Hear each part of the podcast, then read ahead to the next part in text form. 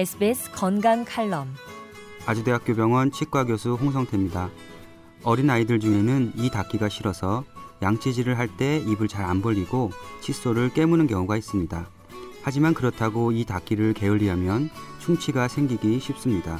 너무 어린 나이에 힘든 충치 치료를 받다 보면 치과에 대한 안 좋은 이미지가 생기는데요.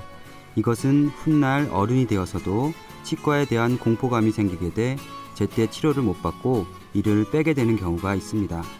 따라서 부모님들은 자녀의 양치질에 더욱 신경을 쓰고 어릴 때부터 정기적인 치과 검진을 통해 치과에 대한 좋은 이미지를 심어줄 필요가 있습니다. 그렇게 된다면 치아 건강은 저절로 따라올 것입니다. 지금까지 아주대학교 병원 치과 교수 홍성태였습니다. SBS 건강 칼럼이었습니다.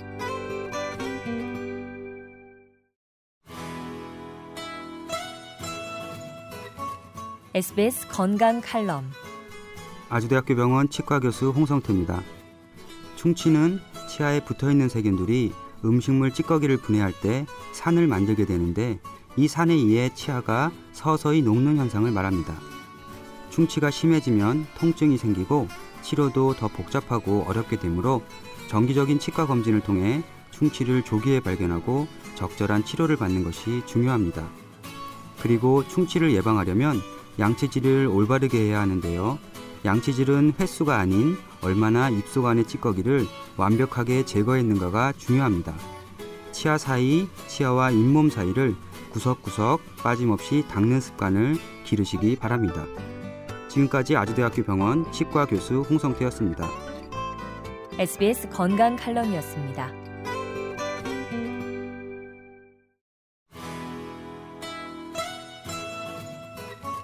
SBS 건강 칼럼 아주대학교 병원 치과 교수 홍성태입니다.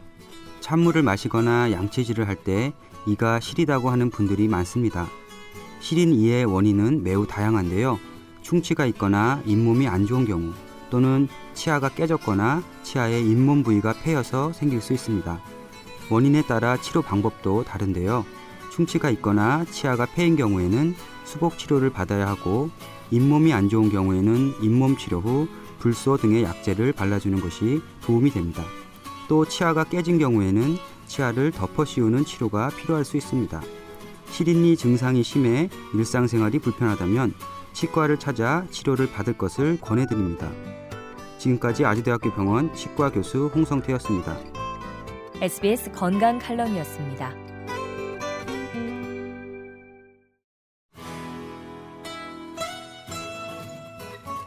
SBS 건강 칼럼 아주대학교 병원 치과 교수 홍성태입니다. 스케일링은 칫솔질로 제거되지 않은 프라그나 치석 등 유해한 치아 부착물을 초음파 기구로 제거하는 것을 말합니다. 스케일링을 하면 치아가 마모되는 게 아닌가 걱정하는 분들이 계신데요. 절대 그렇지 않습니다. 그리고 치아가 시리다고 스케일링 받는 것을 꺼려하는 분들도 계신데 스케일링 후에 일시적으로 치아가 시릴 수 있지만 정상적인 회복 과정이라고 보시면 됩니다. 자동차도 정기적으로 엔진 오일을 갈고 잘 관리하면 오래 탈 수 있듯이 정기적으로 스케일링을 받고 치아를 잘 관리한다면 건강한 치아를 오래 유지할 수 있습니다. 아주대 치과 교수 홍성태였습니다. SBS 건강 칼럼이었습니다.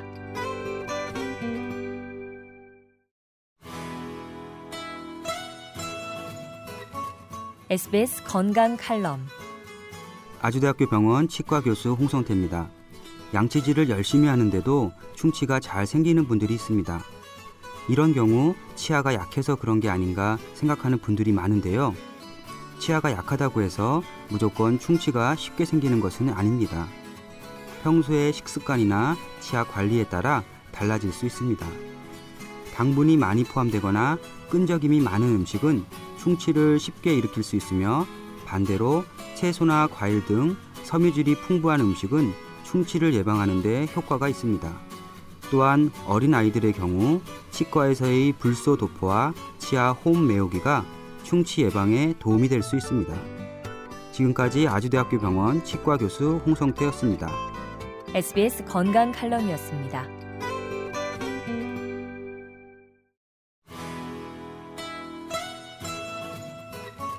SBS 건강 칼럼 아주대학교 병원 치과 교수 홍성태입니다. 딱딱하고 질긴 음식을 먹을 때마다 치아가 시큰거리는 느낌이 든다면 치아에 미세한 금이 생겼을 가능성이 높습니다. 이러한 치아 균열은 보통 음식을 씹는 위아래 어금니에서 주로 나타나는데요. 치아 균열이 확인되면 균열이 더 이상 진행되지 않도록 치아를 금 등으로 빨리 덮어 씌우는 치료가 필요합니다. 균열이 깊은 곳까지 진행되면 신경치료가 필요하고 심한 경우 치아를 살리지 못할 수 있기 때문이죠.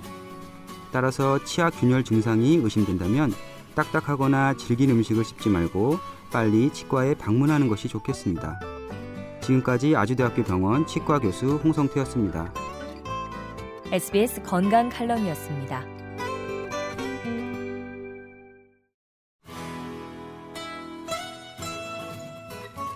SBS 건강 칼럼 아주대학교 병원 치과 교수 홍성태입니다. 사랑니는 보통 17살에서 25살 무렵에 나오는데요. 치아 기능을 거의 하지 않지만 치아 건강에는 적지 않은 영향을 끼칩니다. 사랑니가 정상적으로 자리를 잡았다면 별 문제가 없는데요. 만약 잇몸에 누워 묻혀 있거나 숨어 있다면 청결하게 관리하기가 어려워집니다. 그렇게 되면 잇몸 염증이 발생하기 쉽고 사랑니와 인접한 어금니에 충치가 생길 위험이 커지게 되죠. 더 나아가 치아를 지탱하는 뼈에 염증이 생기는 경우도 있습니다. 그럴 때는 사랑니를 절대 방치하지 말고 바로 뽑는 것이 치아 건강을 위해 바람직하겠습니다. 아주대 치과 교수 홍성태였습니다. SBS 건강 칼럼이었습니다.